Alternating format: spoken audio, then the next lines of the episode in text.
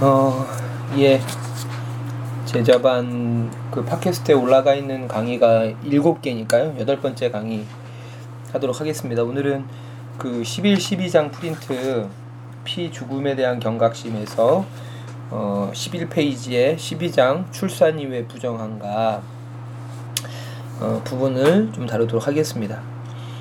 어, 그 출산한 여성이 부정하다 라고 하는 것은 우리가 그 현대인의 관점에서 봤을 때는 여러 가지 측면에서 논, 논쟁적인 내용일 수밖에 어, 없는 것이죠. 어, 그래서 그 11페이지에 1번 예비적 고찰에서 그 영국의 신학자인 데렉 티도볼의 이야기를 인용했는데요. 어, 음식물 문제를 다루는 레위기에서 가장 이상한 장을 음식물 문제를 다루는 레위기에서 가장 이상한 장을 뒤로 하고 이제 가장 논쟁적인 부분을 살펴보게 된다. 어, 이제 이 뒷부분까지 포함해서 이 장들은 출산으로 인한 부정을 포함해서 몸에서 발생하는 부정을 다룬다. 이 내용을 이해하려 할 때 현대의 진보된 문화의 눈으로 무시하듯이 읽는 대신 그 세계 속으로 들어가는 것이 어, 중요하다. 그래야만 우리는 그 이 말씀의 의미를 이해하고 이 규례들을 통해서 남, 남자가 여자보다 우월하다든지 또는 성이라고 하는 것이 더럽고 악한 것이라고 하는 가르침에 도달하지 않을 수 있다라고 하는 것이죠.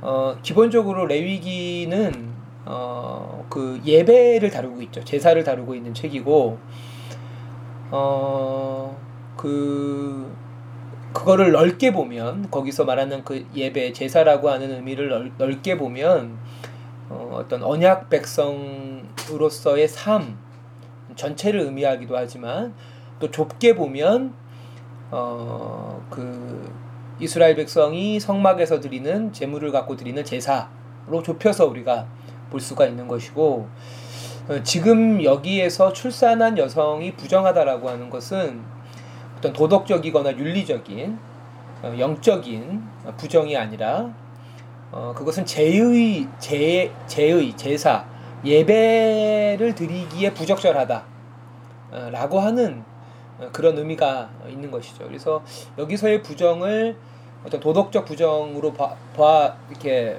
바라봐서는 안 되고 어떤 제의적 부정으로 보는 것이 어, 12장부터 이어지는 몸의 부정을 이해하는 아주 중요한 어떤 이 열쇠라고 하는 것을 우리가 기억해야 되고 물론 어, 그 출산한 여성을 부정하다라고 하는 것이 상징하는 의미는 있기는 하지만 어, 더 그것보다 더 우선적으로 우리가 고려해야 되는 것은 레위기의 주제가 예배 제사이고 어, 앞으로 등장하는 출산한 여성이라든지 또는 피부병이라든지 유출이라든지 이런 것들이 어 그 당시의 문화를 기준으로 했을 때 제사에 적절하지 않았다라고 하는 것을 먼저 우리가 전제하고 어, 본문을 이해해야 됩니다. 그러면서 어, 이것을 전제했을 때 어, 어떤 그 출산이 각 출산을 왜 부정하다라고 했을까를 우리가 상징적으로 좀 해석해 보자면 출산이 갖고 있는 그 이미지라고 하는 것이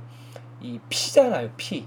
어, 피이기 때문에 어, 그렇다라고 이제 생각이 듭니다. 그래서 이 페, 그 11페이지 아래 본문의 의미에 보면 출산의 이미지는 피다라고 이렇게 음, 제가 어, 했죠. 12페이지 위에 네 번째 줄 보면 레위기 본문은 곳곳에서 피에 대한 경각심, 경계심을 강조하죠. 어, 그 그 고든 외남의 이야기에 아래 네 번째 줄에 보면 고든 외남은 예, 넷째, 넷째 줄 아래 피 흘림은 잠재적으로 생명을 위태롭게 할 뿐 아니라 신체를 온전하게 하지 못한다. 그래서 어, 지금은 이제 그 주석 9번에 제가 좀 써놨는데요. 수혈이라고 하는 것이 어, 1900년에 이 란트 슈타 슈터이너 박사에 의해서 혈액형 판별법이 생기면서 안전하게 수혈이 가능했죠. 그러니까 1900년 전까지는 사실 출혈을 한다는 거는 피를 흘린다라고 하는 것은 거의 죽는 거예요. 어, 죽는 거예요. 어, 그래서 그러니까 지금이야 뭐 피를 흘려도 얼마든지 병원에서 수술을 하면서 수혈을 하기 때문에 사람이 죽지 않지만 1900년 이전까지는 그 17, 특히 이제 1700 17세기 초에 그러니까 1600년대 초반부에 그 이 수혈에 대한 개념이 어 이제 어떤 이 고안되게 되고 뭐 동물의 피를 넣기도 하고 혈액형 판별이 안 되니까 다른 피를 넣기도 하고 그리고 이제 그 피를 옮기는 어떤 그런 뭐 도구 같은 것들이 다 비위생적이다 보니까 굉장히 많은 사람들이 죽었다라고 하는데 그래서 지금 우리가 이제 생각하는 출혈의 의미, 피의 의미와 당시의 사람들이 생각하는 피의 의미는 상당히 상당히 다른 것이죠. 피를 물론 우리도 어렸을 때 생각해 보면 피를 보면 뭐 깜짝 놀랐잖아요. 근데 그러다가 나이가 들면 들수록 피가 나도 뭐 병원에 가서 꼬맬 수 있고 또 수혈을 받을 수 있으니까 물론 놀라긴 하지만 옛날 사람들이 느끼는 그 피에 대한 어떤 이 느낌은 지금 현대인들이 느끼는 피에 대한 느낌과는 상당히 어, 훨씬 더 심각하고 훨씬 더 충격적이고 훨씬 더 극단적이고 돌이킬 수 없는 그런 것들이다라고 하는 것이죠. 실제로 어, 전쟁이라든지 뭐 사고를 제외하고 일상적인 상황에서 가장 많은 피를 보는 순간이 출산이라고 하는 거예요. 어, 그러니까 지금은 출산을 산부인과에서 하고 출산 후에 여성들이 한 2주 정도를 산후조리원에서 보내기 때문에 출산의 출산과 어떤 피의 이미지를 연결시키지 못하죠. 왜냐면 이제 뭐 그 분만실에도 기껏해 남편 정도만 들어가기 때문에. 그리고 이제 수술 다 끝나고 피를 깨끗이 딱 닦은 아기와 그 산모를 엄마를 가족들을 만나기 때문에 사실 그 출산과 피를 연결시키는 것이 지금은 상당히 어, 자연스럽지 않지만 당시에는 어, 아기도 집에서 낳고 그리고 산후조리도 집에서 있기 때문에 그리고 뭐 이제 아기 엄마가 출산 시에 상당히 많은 피를 흘릴 뿐 아니라 출산 이후에도 어, 계속 그 여성은 피를 흘리잖아요. 한 6주, 7주 동안에 오로라고 하는 피를 흘리면서 이 출산이라고 하는 이미지 자체가 어, 어떤 이 피의 이미지가 있다라고 하는 것이죠. 피의 이미지. 그리고 그것에 가족 그 여, 여성뿐 아니라 가족들이 노출되었을 때 그 피에 익숙해지면 안 된다라고 하는 거예요. 그러니까 피에 익숙해진다라고 하는 것은 어떤 이 죽음과 어, 그러니까 말 그대로 죄의 결과는 죽음이니까 죽음에 대한 경각심을 상실하게 예, 만드는 것이기 때문에 그 피를 흘린 당사자인 여성에 대해서 부정하다고 선언하고 그 여성을 다른 가족들과 격리시킴으로써 그러니까 일종의 이게 산부인과이고 일종의 사, 산후조리원인 거예요. 분리시킴으로써 다른 나, 다른 가족들이 이 출산과 이후의 과정에서 피의 이미지에 접촉하는 것을 최대한 어, 자제시키고 어, 그리고 또 부차적으로는 출산 이후의 여성들을 보호하고 어, 여성들 뭐 여러 가지 질병이라든지 이런 것들로부터 보호하는 그런 뭐 보건 위생학적인 차원의 의미도 그 안에 담겨져 있다라고 하는 것이죠. 어 그렇죠. 그래서 그래서 그 12페이지 아래서 두 번째 그 패러그래프에 보면 간사님 한번 읽어주시겠어요? 이것이 당시 여성들의 엄연한 현실이었다. 그러므로 지금 네, 그 위에 어, 여성과 출산 아니 그, 그 위와 이와, 이와 그렇죠 같은- 이와 같은 이와 같은 출산 과정에 엄청난 고통과 심심치 않게 발생하는 질병과 죽음이 고대에 엄연히 존재했던 남성 우월주의와 종교적 편견과 뒤섞이면서 여성에 대한 부정적인 인식과 차별을 강화시키는 결과를 낳게 되었다. 여성과 출산 그리고 어린, 어린 아이들은 부정하고 불안정하며 위험한 존재로 인식되었다. 네, 그렇죠. 바로 이것이 당시에 여성들이 처해 있는 엄연한 현실이고 뭐 지금처럼 뭐 출산을 하지 않을 그런 자유라든지 그런 것들은 전혀 없었죠. 출산을 강요당했고 지금보다 훨씬 더 많은 아이들을 계속 반복적으로 낳았어야 했다라고 하는 것이죠. 그 출산이라고 하는 것은 지금은 상당히 안죠. 물론 지금도 이제 아기를 이제 출산하는 엄마들이 느끼는 두려움과 공포는 상당하지만 그래도 어 그게 이제 죽음에 대한 두려움은 아니잖아요. 근데 당시에는 그 정말 내가 어떻게 될 수도 있다, 죽을 수도 있다라고 하는 그런 공포가 출산 속에서 끊임없이 이렇게 반복됐고 그렇게 여성이 출산의 과정에서 고통을 겪는 것을 물론 성경도 그렇게 이야기하고 있긴 하지만 어, 여성의 죄와 열등함과 연결시켜서 그러한 고통이 여성의 열등함의 증거가 되는 육체적인 고통뿐 아니라 사회적인 어떤 차별과 또 정신적인 어, 떤 이런 차별 차별의 원인이 출산의 고통에서 다 야기되는 것들인데 그러한 이, 것이 여성의 현실이라고 하는 것을 인정했을 때 12장은 그러한 여성을 정결하게 하는 그러니까 사실 여성의 부정이라고 하는 것은 또 여, 여, 성의 차별이라고 하는 것은 여성의 운명이었고 여성의 인생 평생 동안 평생뿐 아니라 수천 년의 역사에서 이어지는 상당히 항구적인 일이었거든요. 근데 사실 이 레위기 12장의 말씀은 일정의 기간을 격리하고 뭐 남아를 낳았을 경우 40일, 여아를 낳았을 경우에 80일 일정 기간을 격리한 다음에 정결 예식을 드리면 가난한 사람들은 비둘기를 드린다면 정결해질 수 있다 라고 하는 것이거든요. 그 말은 부정이 항구적이 아니라 일시적이고 여성도 정결하게 될 수 있다는 그러니까 당시에는 여성은 무조건 부정한 존재였고 여성은 무조건 열등하고 차별받는 존재라고 하는 것에서 그것이 전제라면 그것이 그 당시의 현실이라면 레위기 12장 말씀은 당시의 여성들에게는 복음이었다. 좋은 소식이었다. 어, 라고 하는 것을 우리가 어,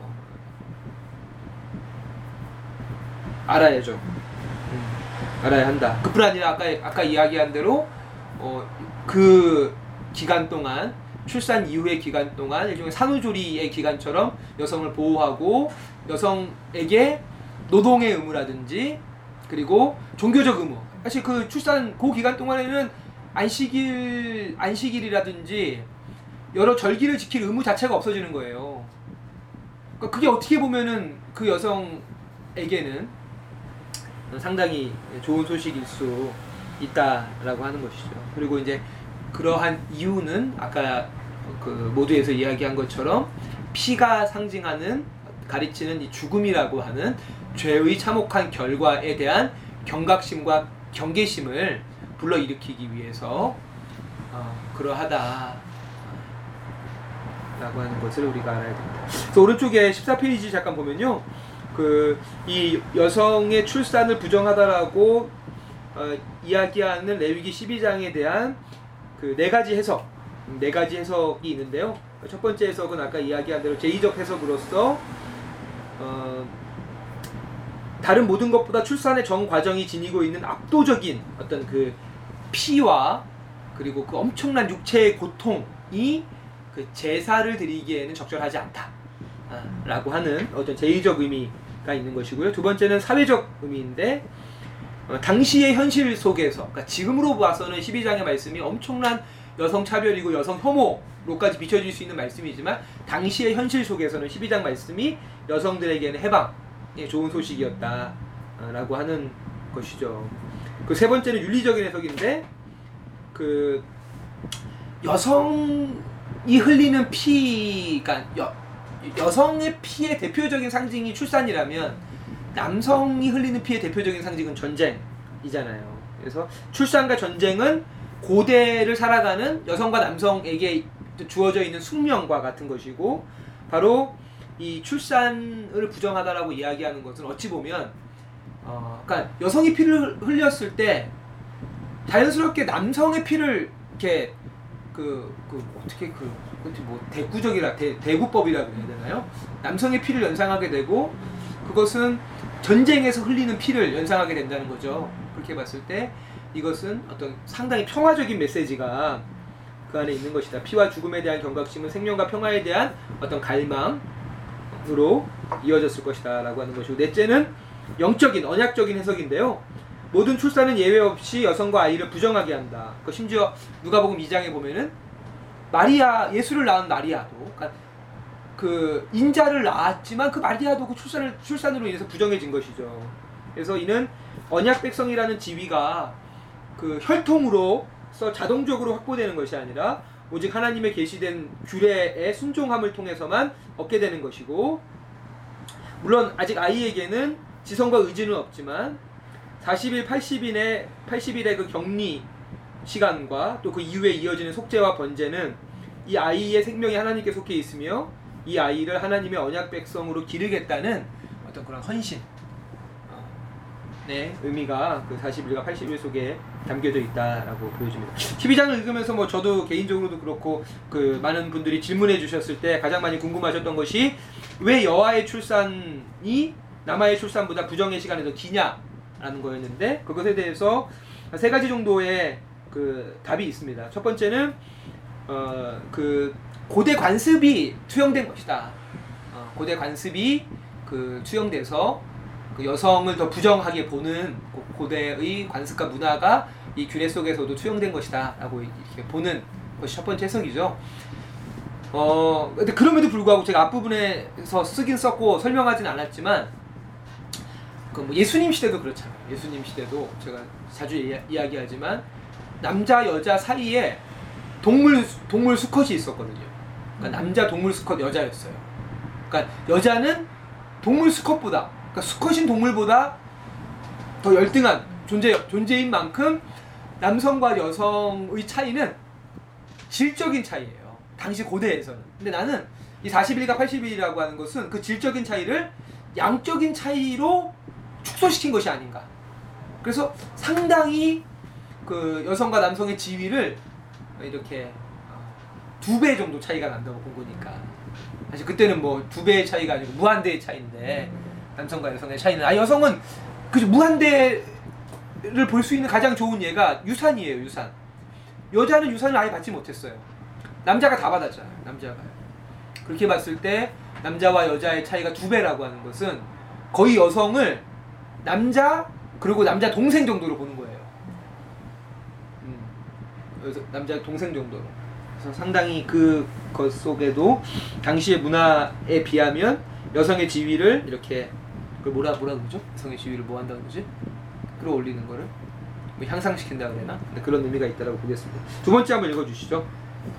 딜먼의 주장에 따르면 고대에는 산후 유출이 여자를 낳는 경우에 더 길게 지속된다는 믿음이 이건 제 생각인데 내 생각에는 당시에 당시가 지금보다 훨씬 더 어, 남아 선호, 선호 사상이 강력했기 때문에 여아를 낳은 산모들이 받는 어떤 스트레스, 어, 어떤 부담 그런 것들이 회복을 더디게 한 게 아닌가 상당히 설득력 있죠. 네.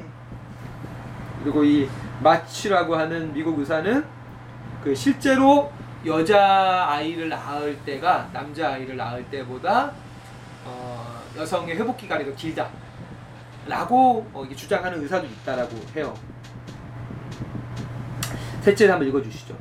수정 피고트는 남아 출산으로 인한 부정 기간은 난지 8일 만에 시행되는 할례를 통해 여보다 단축된다고 주장한다. 여의 경우 나무보다 긴 40일의 기간은 할례 의미는 네, 그렇죠. 그러니까 할례가 여성의 그 40일의 기간을 단축한 것이고 남아의 할례 같은 경우에는 여아 같은 경우는 할례를 받을 수 없기 때문에 그 할례를 의미하는 일종의 그 40일의 기간이 추가적으로 더 부여된 것이다 라고 이렇게 수전 피고트는 보고 있습니다. 이 세 가지 중에서 세 가지 중에 모두가 답이 될 수도 있고요.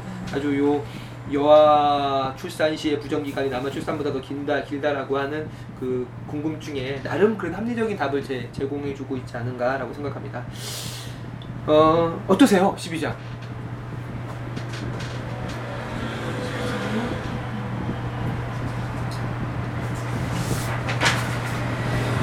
어떤 어떤 점이 기억에 나세요?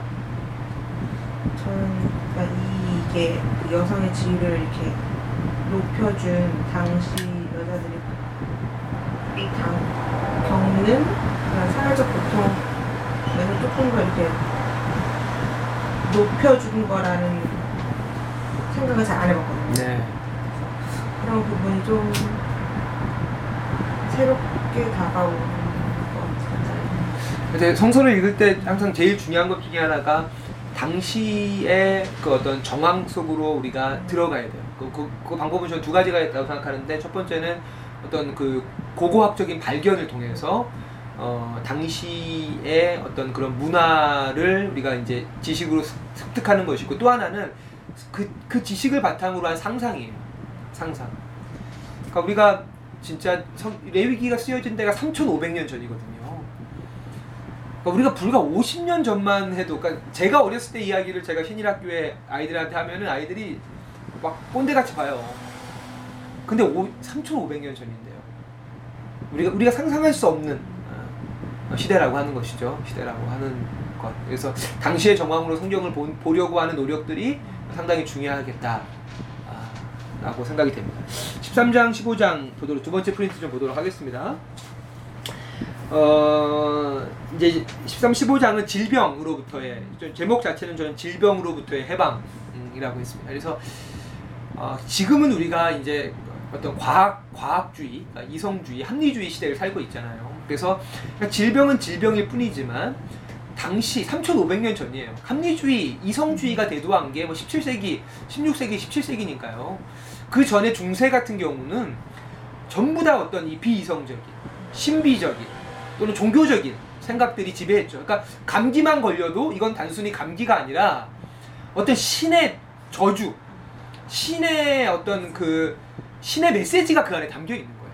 그러니까, 그러니까 저는 이 13, 14, 15장을 결론적으로 이야기하자면 병은 병이다. 어, 병은 병이다. 라는 것으로 질병이 갖고 있는 여러 가지 사회적, 종교적, 어떤 영적 의미로부터 질병을 좀 이렇게 독립시키는 그런 의미가 상당히 있다라고 저는 생각이 되고, 어, 그래서 이 13장부터 15장의 단일 단어로 제일 많이 나오는 단어가 뭔지 아셔요? 진찰이에요, 진찰. 진찰이라고 하는 단어가 제일 많이 나와요. 그러니까, 그러니까 그걸 누가 진찰하죠?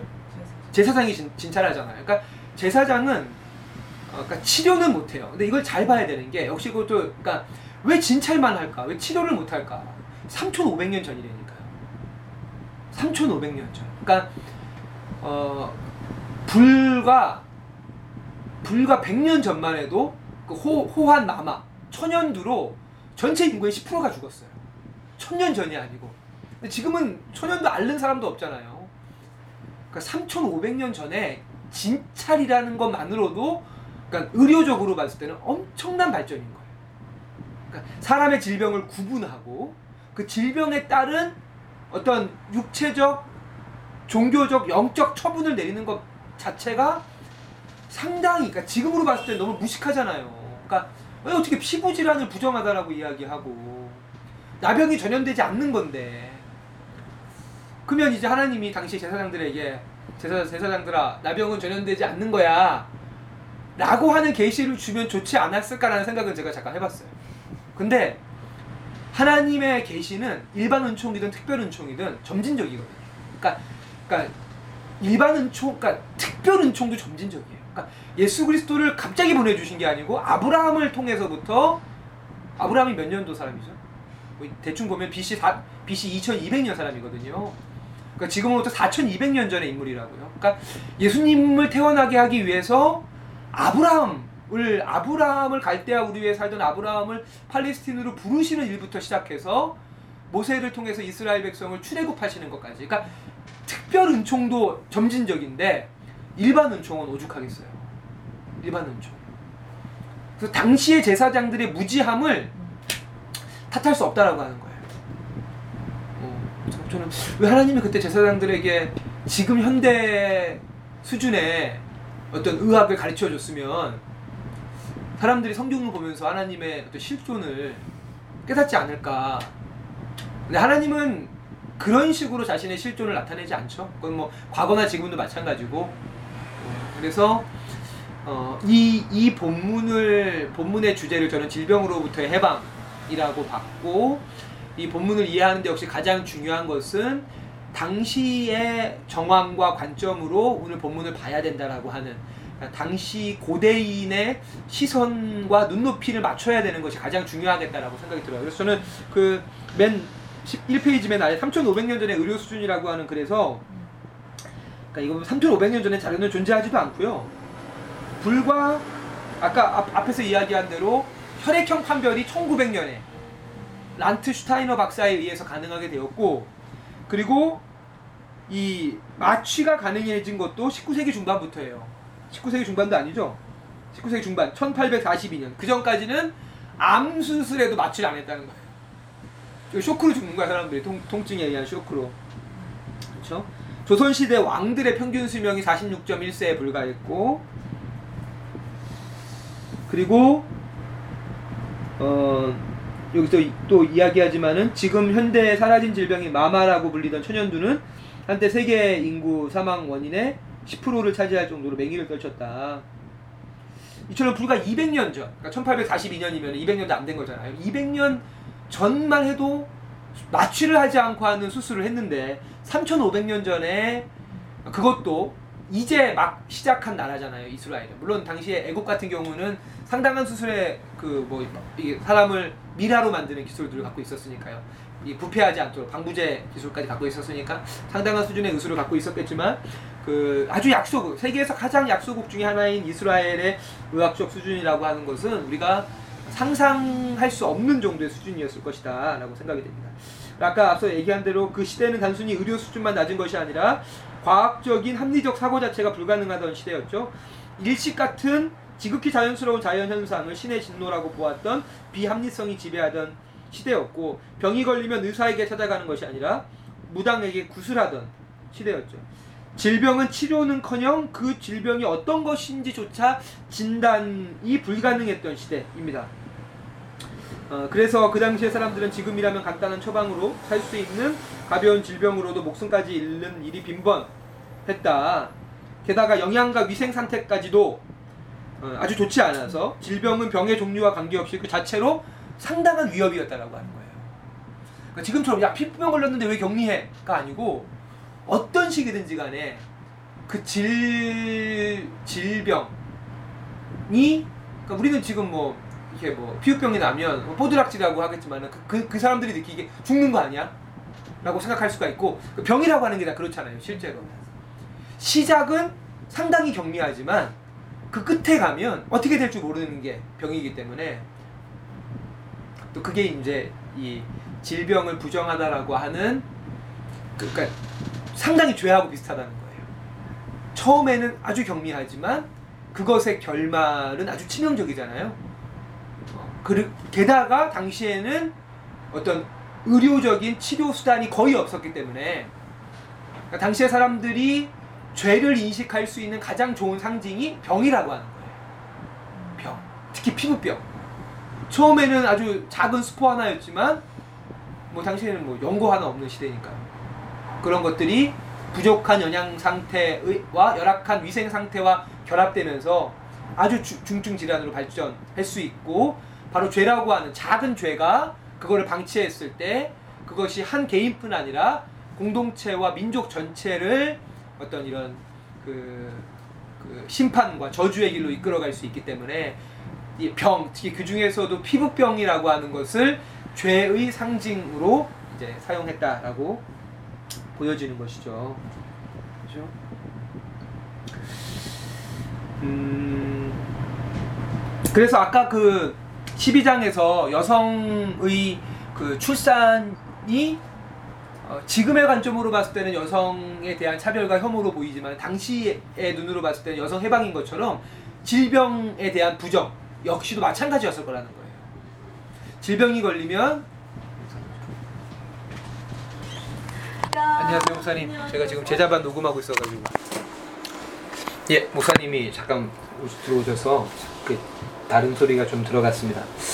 어, 그래서 그 앞선 12장과 마찬가지로 어, 여기서의 어떤 그 질병에 대한 진단과 그로 인한 그 부정하다는 종교적 선언과 사회적인 격리라고 하는 조치들은 당시의 그 관점, 그러니까 질병에 대한 어떤 이 불확실성으로 인한 두려움, 그러니까 질병이라고 하는 것은 바로 죽음을 연상하는 거예요. 아까 얘기한 대로 출산을 맞이하는 여성이 내가 죽을 수도 있다라고 하니까 다 죽는 거를 각오하죠. 자기가 죽든지 애가 죽든지 하는 거니까요. 뭐 그런 일들이 옛날에 비일 분위가 음. 옛날뿐 아니라 한국이 전후 세대만 해도 1960년대만 해도 아주 빈번한 일이었었으니까요. 어, 그래서 어떤 그 질병이 가져다주는 모호함과 불확실성으로 인한 두려움, 죽음에 대한 두려움과 공포, 또 그것이 어, 이 공동체 전체를 어, 전염시킬 수도 있고 또 그런 이유들 때문에 아주 사소한 질병으로도 뭐 사람을 뭐 죽인다든지 어떤 그 숙주를 없애기 위해서 그런 것들로부터 어떤 공동체의 자의적인 처분, 그 공, 사회 조직의 그 환, 환자에 대한 자의적인 처분으로부터 그 환자를 보호해주는 그런 역할들도 했을 거라는 거예요. 그렇기 때문에 어, 어떻게 피부 질환자를 부정하다라고 이야기하고 또는 어, 이건 약간 다른 개념인데 어, 다른 개념이니까 다르게 얘기해야겠구나. 어, 한다 하는 것이 지금의 관점으로 봐서 지금은 뭐 병원 가서 고치면 되는데 병원 가서 고치면 되는 병 가지고 왜 부정하다라고 할 수 있겠지만은 어, 당시에는 그러, 그러지 않은 상황에서 이게 어떤 병이라고 하는 것을 정확히 여러 차례의 그, 복, 그 이런 단계적 진단을 통해서 정확하게 진찰하고 그거에 따른 어떤 적절한 조치들을 내림으로써 그 적절한 조치가 치료의 어, 과정이고 또 하나는 어떤 이 종교적인 사회적인 회복의 예, 과정이었기 때문에 어, 그것이 당시 백성들에게는 회복 그 어떤 해방으로 느껴졌을 것이다. 그래서 저는 이번 장의 제목을 질병으로부터의 해방으로 이렇게 좀 정, 적어 보았습니다. 어, 그, 이 페이지 맨 아래 제사장이 의사였다라고 하는 것이죠. 그러니까 백성에게 내리는 부정하다는 선언은 그 당사자를 회중으로부터 철저히 격리시키게 하죠. 그리고 이로 인한 그 사회 경제적 손해는 결코 작은 것이 아닙니다. 그렇기에 저는 그렇기에 제사장은 이 역할을 대단히 아주 그 무겁게 수행해야 된다라고 하는 거예요. 신중함과 진지함으로 진담하고 부정을 선언해야 된다. 그것은 마치 10장에서 나답과 아비우가 다른 불을 들여서 하나님께 심판을 받은 것처럼 이 이것 역시에도 어떤 그러니까 자기가 미워하는 사람이기 때문에 병을 진단하고 또 자기가 이렇게 가까운 자기와 가까운 사람이기 때문에 그 사람에게 부정하다는 선언을 하지 않는 그렇게 주관적으로 평가를 내려서 안 된다라고 하는 거예요. 나답과 아비우가 다른 불을 들여서 죽인 것처럼 이 부분에 있어서도 그 철저하게 객관적으로 어, 감정을 이입하지 말고 객관적으로 그 환자에 대한 진단들이 필요하다라고 하는 것이죠. 더 나아가서 백성에게 내려지는 이 불가피한 부정하다라고 하는 선언은 마치 제사를 도려내는 듯한 아픔이어야 된다. 제사장에게 말이죠. 이처럼 한 사람과 그 가정의 삶 전체를 송두리째 뒤바꿔 놓는 선택을 제사장은 결코 무감각하게 해서는 안 된다. 더 나아가서 그것을 마치 자신의 권력을 강화하는 도구로 삼아서도 안 된다. 하지만 안타깝게도 시간이 지남에 따라서 제사장의 진단은 하나의 권력이 되어서 나병 환자들을 어떤 영구적으로 격리하는 그 이 격리해서 공동체로 만들어 버린 거. 사실 이것은 레위기 율법과는 어긋나는 반율법적이고 반레위기적인 전통을 형성하게 되었고 이에 대해서 예수님께서 나병 환자들을 여러 차례 치유하심으로써 이, 이 레위기의 율법이 담고 있는 의미가 무엇인지를 예수님이 실현해 보이시는 것들을 우리가 볼 수 있다라고 하는 것이죠. 그러니까 요 이러한 제사장의 권능이 악용되었다. 아, 상당히 긴 시간 동안에 그러면서 그 나병 환자들은 나면서부터 죽을 때까지 공동체로부터 격리 격리되어 살아갔던 것들을 우리가 볼 수 있습니다. 그러니까 제사장에게는 두 가지 권한이 있는 것이죠. 그러니까 첫 번째는 어, 법조인, 그렇죠. 이제 율법을 가르치고 율법에 따라서 사람들을 판결하는 그것이 이제 17장부터 나올 이야기예요. 그 사, 도덕, 윤리, 사회적인 측면에서의 율법들이 나오는 것이고, 그러니까 법조인의 역할이 제사, 제사장에게 있는 것이고, 또 하나는 의사의 역할이 제사장에게 어, 있는 것이죠.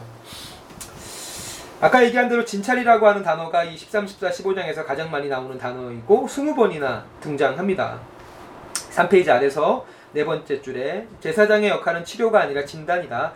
당시의 수준에서는 진단이라고 하는 것도 결코 어, 작은 의미가 아니다라고 하는 것이죠. 부정하다는 선언이 백성에게 가지고 올 고통으로 인해서 그 병의 진단은 다시 한번 이야기하지만 철저함과 완벽함이 요구된다. 그리고 이 진단하다라고 하는 히브리어가 라라고 하는 단어인데 숙고하다, 증명하다, 확실히 고려하다, 분별하다, 주시하다, 주의를 기울이다, 주목하다, 가까이 하다. 심지어 가까이 하다, 인지하다, 정탐하다 이런 의미들이 있는 것으로 봐서 얼마나 그 진찰에 있어서 신중을 기해야 되는지를 알 수 있습니다. 또 하나 중요한 것은 이, 이 진찰에, 그러니까 진찰을 받을 때 그 당사자가 제사, 제사장에게 와서 저에게 좀 몸에 문제가 있습니다라고 진찰을 받는 게 아니라 공동체가 데리고 와야 된다는 거예요. 공동체가 그 14장 13장 1절 2절에 보면은 2절에 보면 만일 사람이 그의 피부에 무엇이 돋거나 뾰루지가 나거나 색점이 생겨서 그의 피부에 나병 같은 것이 생기거든 그를 곧 제사, 제사장 아론에게나 그의 아들 중 한 제사장에게로 데리고 갈 것이요. 라고 나와 있죠. 그래서 이스라엘 백성이 그를 공동체가 데리고 가야 한다는 것입니다. 피부병에 걸린 당사자가 스스로 나오는 것이 아니라 주변에 있는 사람들이 그를 제사장에게 데리고 가야 합니다.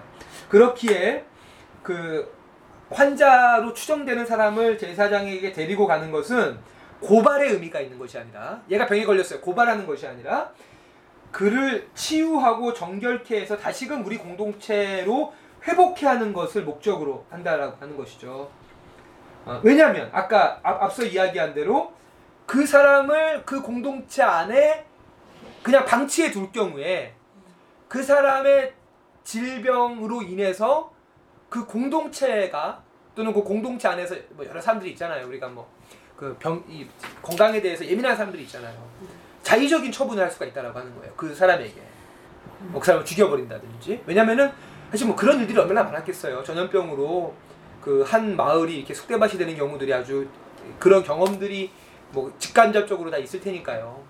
방치해 두었을 경우에 이 사람을 공동체가 어, 떤 식으로 어, 처분할지 모르는 것이 어, 기 때문에 그를 제사장에게 데리고 가는 것은 그를 고발하는 것이 아니라 그를 치유하고 또 그를 보호하고 어, 또 그를 정결케 하는 음, 그런 것이죠. 그렇죠? 음. 영적인 의미에 대해서는 앞서 이제 아까 이야기했었죠. 이게 제의적인 부정의 의미가 있다라고 이야기했었습니다. 그래서 여기 사, 세, 그 영적인 의미 세 번째 줄 한번 읽어주시죠. 사무엘 켈로그. 켈로그 시리얼 아니에요? 죄송해요. 사무엘 켈로그. 이런 피부병의 특징은 죄의 본질과 작용에 관한 가시적이고 빈번하며 매우 두려운 네, 비유로 그렇죠. 그래서 이 피부병이 갖고 있는 병의 증상과 죄가 가지고 있는 그러니까, 그러니까 지금의 여드름이라고 생각하면 안 된다는 거예요. 지금의 여드름이라고. 음. 당시 사람들이 느끼는 피부병에 대한 두려움을. 음. 그래서 어, 그, 그 피부병의 발전 과정, 그 증상의 어떤 이 전개 과정이 죄, 죄의 전개 과정과 상당히 유사하기 때문에 어, 이 죄에 대한 경각심을 일으키기 위해서 그 피부병 걸린 사람들을 하나의 상징으로 사용하신 것이죠. 상징으로. 어, 여기 나와 있지만 그렇기 때문에 병에 걸리지 않은 사람들도 죄가 있는 거예요. 그러니까 병에 걸린 사람만 죄인이 아니에요. 어, 그렇지. 그러니까 모든 사람이 죄인이지. 모든 사람들이. 음. 한번 읽어주시죠. 이것이 이것은 이것은 병에 걸린 사람들이 다른 사람보다 더 큰 죄인이라는 말은 말이 아니다. 부정은 도덕적인 부정이 아니라 제의적인 부정이며 이 병에 걸린 모든 사람이 유지임을 암시하지 않는다는 사실을 반드시 강조할 필요가 있다. 병에 걸리지 않은 사람도 죄인이다. 그럼에도 이 병은 죄와 그 작용과 유사하다. 작용이 작용이 유사하다. 처음에는 거의 인지하지 못하는 피부병처럼 죄도 처음에는 대수롭지 않게 보일 수 있지만 진행되면서 점차 존재 전체에 영향을 미치고 사람의 양심을 무감각하게 만든다. 인간에게 죄는 치유 불가능한 것이며 하나님의 임재와 동료 인간과의 교제를 차단, 차단한다. 켈로그는 이것이 자연 상태 인간의 어두운 모습으로 매우 많은 사람이 죄가 매우 심각한 문제가 될 수 있다는 점을 믿기 싫어한다. 네, 그렇죠. 이처럼 나병과 중증 피부병을 부정하다라고 하는 것은 몇몇 질병에. 걸린 일부 소수의 사람을 가르치는 것이 아니라 보편적인 죄의 속성을 드러내 준다. 죄의 심각성과 파괴성을 우리에게 보여준다. 의심 환자가 외적으로 보이는 몇 가지 특징들에 대한 진단을 통해 제사장에 의해 부정하다. 그렇죠. 그래서 그 의심 환자가 외쪽 그 외적으로 보이는 몇 가지 특징들에 대한 진단을 통해 제사장에 의해서 부정하다는 판결을 받는 것처럼 모든 인간은 그가 저지르는 죄악의 열매들을 통해서 그 존재 자체가 죄인이라고 정죄를 받는다. 우리는 타락한 인간이다. 나병 환자와 중증 피부병 환자들의 부정함은 전체 인간의 부정함을 나타내는 일종의 제휴법적인 문학 장치다. 그러니까 제휴법이라고 하는 것이 부분으로 전체를 음. 가르치는 것을 제휴법이라고 하거든요. 나병 환자에게 내려지는 처방은 어, 그래서 그 처방, 그 처방이 두 가지잖아요. 부정하다라고 이야기하고 격리하게 되는 어, 그것은 어, 어떤 그 한 사람 그 모- 모든 인간이 죄인이라고 정죄되고 그 사람이 회개하고 변화되는 과정을 상징하는 것이다. 근데 그렇다면 왜 이거는 여기뿐 아니라 계속 계속 계속된 궁금증이었지만 왜 그 정결의 과정이라고 하는 것이 그 두 가지잖아요. 종교적으로는 제사를 드리는 거예요. 또한 그리고 사회적인 측면에서는 격리를 하는 거예요. isolate를 시키는 거예요. 고, 고립하고 소외를 시키는 것인데 왜 고립과 소외를 시킬까? 근데 이거는 뭐 그러니까 뭐 전혀 두, 다른 두 가지 정, 저- 그 정황이 한 지점에서 만난 건데 제가 키에르케고르 책을 읽으면서 든 생각이에요. 이 키에르 케고르 잠깐 보면 그 제가 길게 인용을 좀 했는데요. 어, 키에르 케고르는 직접성이라고 불렀던 일상적인 삶의 운동과 사건들 속에서 사람들이 자기 자신을 상실하고 있음을 관찰했다. 그래서 어, 이게 다 이거 이게 제가 잘 설명할 자신이 없어가지고 판매원, 경찰, 철학자와 시인, 사제, 신문 기자와 정치인 모두 자신 앞에 그러니까 직접 드러난 것들만 바라보고 삶의 외적인 행위나 지위로만 자기 자신과 사건들을 규정한다. 자신을 둘러싼 자신을 우리를 둘러싼 요소 이를테면 사회 관습 규범 현재 상태로 규정하고 있는 것이다. 그러니까 직접 눈앞에 보이는 어떤 가시적인 것들, 뭐 다른 말로 세속적인 것들로 자기 자신과 어떤 이 주변의 사건들을 규정한다라고 하는 것이죠. 그래서 이러한 그 직접성에 매인 사람 같은 경우에는 내가 진짜 누구인지 삶에서 정말 중요한 것이 무엇인지 뭐 무엇이 중요한지 우리가 살아가는 방식은 어떤 의미가 있는지 한 번쯤 생각해 보거나 되묻는 사람은 매우 드물다. 그래서 우리는 결혼을 하고 자식을 낳고 돈을 벌고 출세를 하고 후사를 잇기 위해 직업을 구하려고 발버둥친다. 우리가 속한 집단이 그렇게 살아가고 있기 때문이다. 그러니까 일종의 집단적 집단 직접성이라고 할 수가 있겠죠. 집단적 직, 직접성. 그러니까 눈에 보이기 때- 가, 눈에 보이는 눈에 보이는 가시적인 것이기 때문에 상당히 아주 강력하게 나를 자극할 뿐 아니라 그 직접성에 매여서 모든 사람들이 살고 있기 때문에 그 직접성의 환영 환영이지. 그건 사실 그 나라고 하는 존재가 뭐, 뭐 그러니까 나라고 하는 존재가 그러니까 그런 것들로 이제 평가될 수 없는 것들이잖아요.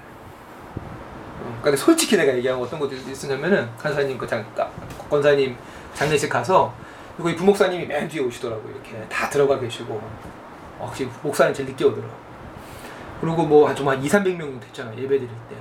그 목사가 이렇게 인도하는 모습을 보면서 뭐 어, 그분이 나를 뭐 무시하는 눈, 눈- 눈초리로 쳐다본 것도 전혀 아니고 근데 내가 스스로 좀 작아지는 거야.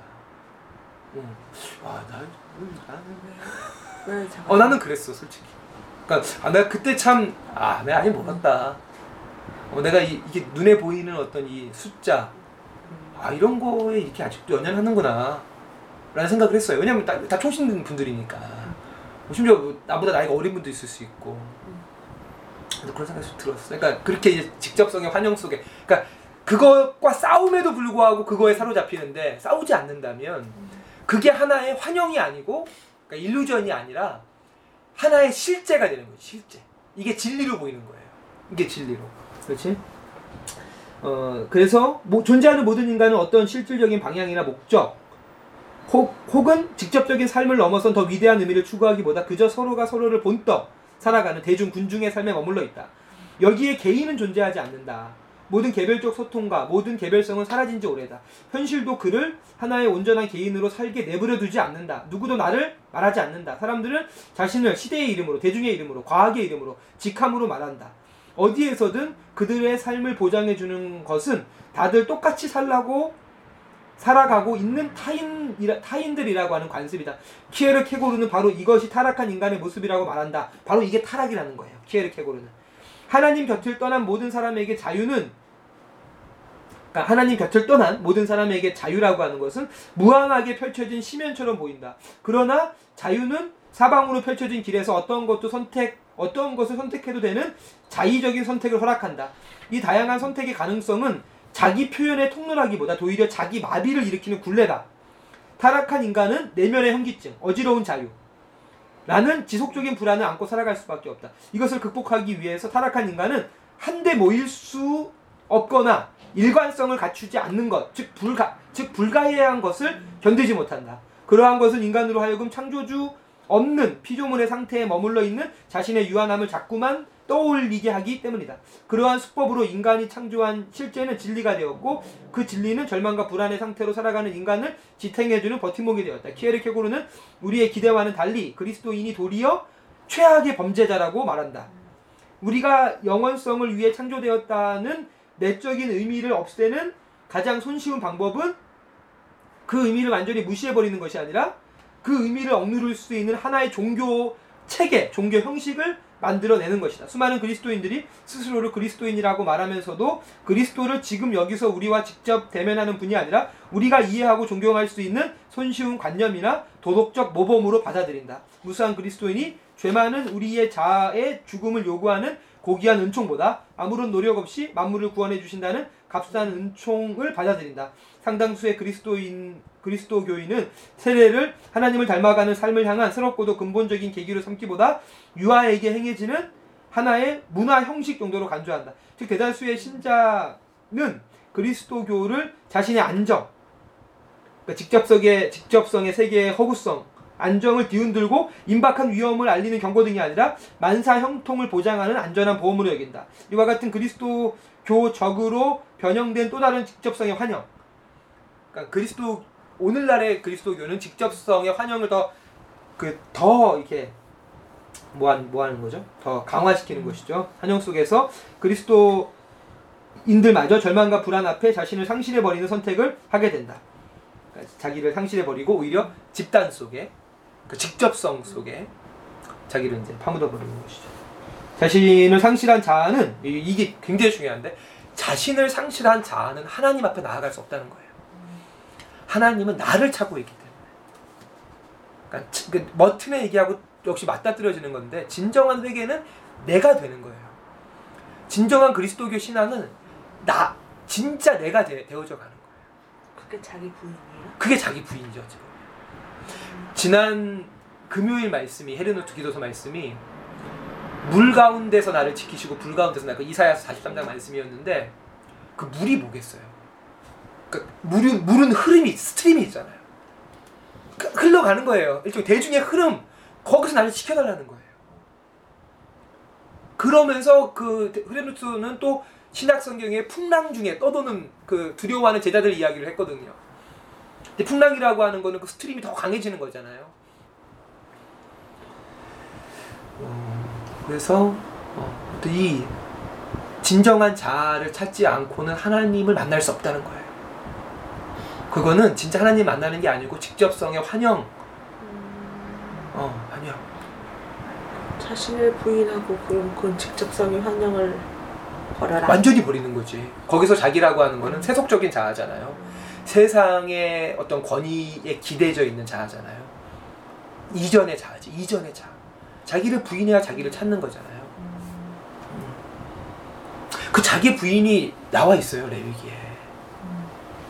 나와 레위기에 그 deny yourself이라는 단어가 이 레위기에 등장해요. 16장에 그 속죄일 이야기하면서 마지막으로 이야기하면서 상반기가 정리가 되는데 음, 그렇죠.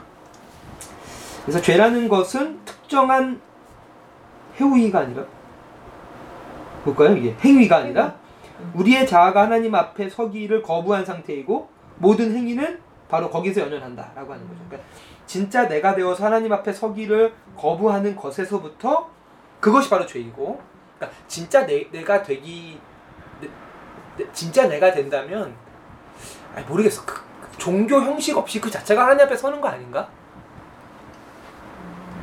어 반대로 나라고 하는 존재의 어떤 이 의미와 가치들을 끊임없이 이 세상이 정해놓은 그게 설령 그 기독교의 이름을 하고 있다 그래도 기독교의 포장지를 쓰고 있다 그래도 세상의 가치로 나라고 하는 존재를 평가받고 그것에 의해서 내 불안이 상쇄된다면 어, 그거는 어, 그러니까 죄를 짓는 거지. 끊임없이. 세, 어떤 지, 이 세상의 가치가 내 안에 훨씬 더 크게 자리 잡고 있기 때문에 죄를 안 지을 수가 없어요. 안 지, 그러니까 그 존재 자체가 죄야 그냥. 사고하는 것부터 해서 모든 것들. 왜냐하면 그의 가치 판단의 기준이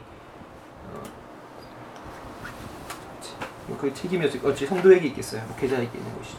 이처럼 부정 부정의 선언과 그러니까 다시 아까로 돌아가서 어, 한 피부병 환자를 부정하다고 선언하고 그를 격리하는 것은 인간의 타락과 그로 인한 본성을 제거하는 그리스도교 계시인 직접성의 환영으로부터의 해방이라고 하는 것이죠. 그러니까 격리하는 이유는 사람을 세상으로부터 분리시키는 이유는 그를 사로잡고 있는 직접성의 환영으로부터 그를 해방시키려고 한다는 거예요. 그러니까 사실 이거는 저, 전혀 다른 맥락이야. 이뭐 어떤 주석에도 없고. 근데 제가 키르케고르를 공부하고 또 반복되는 격리라고 하는 그 고대 이스라엘의 어떤 이 부정에 대한 처방을 봤을 때 이 두 가지가 이 지점에서 만나게 되고 그렇다면 오늘날도 우리가 우리를 죄 우리 스스로 그러니까 우리가 제사장이잖아요. 우리가 제사장이잖아요. 만인 제사 우리가 스스로 나를 부정하다라고 선언하면서 나 스스로를 격리하는 조치를 할 필요가 있겠는데 그것은 어 의학적으로도 그래요. 내가 이번에 길어지겠구나. 그 뭐예요? 그 뭡니까? 어그 동조 월요일날 동조 단식 하면서 그 가양 공동체 한 자매를 만났어요. 가양 공동체 양 양진일 목사님. 근데 정말 이렇게 아주 새로운 도전들을 많이 받았는데 그 교회 자매들은 그러니까, 그러니까 그때, 그때 우리하고 말도 안 돼. 우리 막 햄버거 먹고 막 전혀. 음. 그러니까 특히 이제 현대 의학을 기대지 않아. 음. 근데 진짜 세상에서 가장 사기꾼 중 사기 사기꾼인 사람이 의사하고 의사하고 법조인들이거든. 내가 봐도 그래. 사기를 치니까 돈을 많이 버는 거야. 그래서 아기를 임신해도 병원에 안 간다는 거야. 그래서 아기가 나올 때 아들인지 딸인지 안 돼요. 음. 심지어 아들인 딸인지 정도가 아니고 기형한지 아닌지도 그때 안 돼. 기형아 검사도 안 돼. 음. 기형아 검사. 그러니까 뭐 예배를 드리고 찬양을 해, 해야 그러니까 자기가 그 옆에서 누나 언니들을 지켜보는데 여자 자매였는데 저 누나가 사는 저 언니가 사는 게 믿음이라는 거예요. 음. 저 누나가 무슨 뭐 성교를 하고 헌금을 하고 전도를 하고 예배를 드려서가 아니고 그냥 삶 자체가 믿음이라는 거야. 하나님을 전적으로 의지하고 있다는 거야. 물론 어, 떤 면에서는 그렇게 의학을 의지하지, 그러니까 그 감기 같은 것도 마찬가지라는데, 어, 그러니까 아주 조심스럽게 접근해야 되고 당연히 그것을 조심스럽게 접근했을 만큼 그 양진일 목사나 그 공동체를 만든 김혜건 숭실대 교수가 이성적인 사람이라는 것을 전제로 했을 때 그러니까 우리가 하고 있는 고민들은 이미 그분들이 다 했을 거라는 걸 전제로 했을 때 음, 우리들이 갖고 있는 어떤 이런 직접성의 환영들이 어떤 것들인가? 너무 많다. 아, 라고 하는 거지. 너무 많다 어, 그리고 아까 이야기한 대로 요 사람을 자기가 나오는 게 아니라 주변에서 공, 그, 그, 그, 그를 둘러싼 가족과 공동체가 그를 데리고 오잖아요. 저는 그 장면을 보면서 중풍병자를 침상채 메고 오는 어, 친구들이 떠올랐어요. 그러니까 그말 제가 좀 쏘았는데요. 어, 오직 하나님의 은총으로 언약 백성 된 이들은 여전히 애굽에 종살이하며 죄의 파괴적인 지배를 받고 있는 이들을 하나님께로 이끌어야 한다. 그리고 그 입금은 강제적인 것이 아니라 철저하게 언약 백성으로서의 삶을 통해서 그들을 이끌어야 한다라고 하는 것이죠. 이처럼 그리스도교의 신앙이라는 것은 이전까지 자신이 살아가던 세계에 대한 직접성의 환영을 깨뜨리고 새로운 질문 나는 누구인가? 나는 진정 자신으로 살아가고 있는가?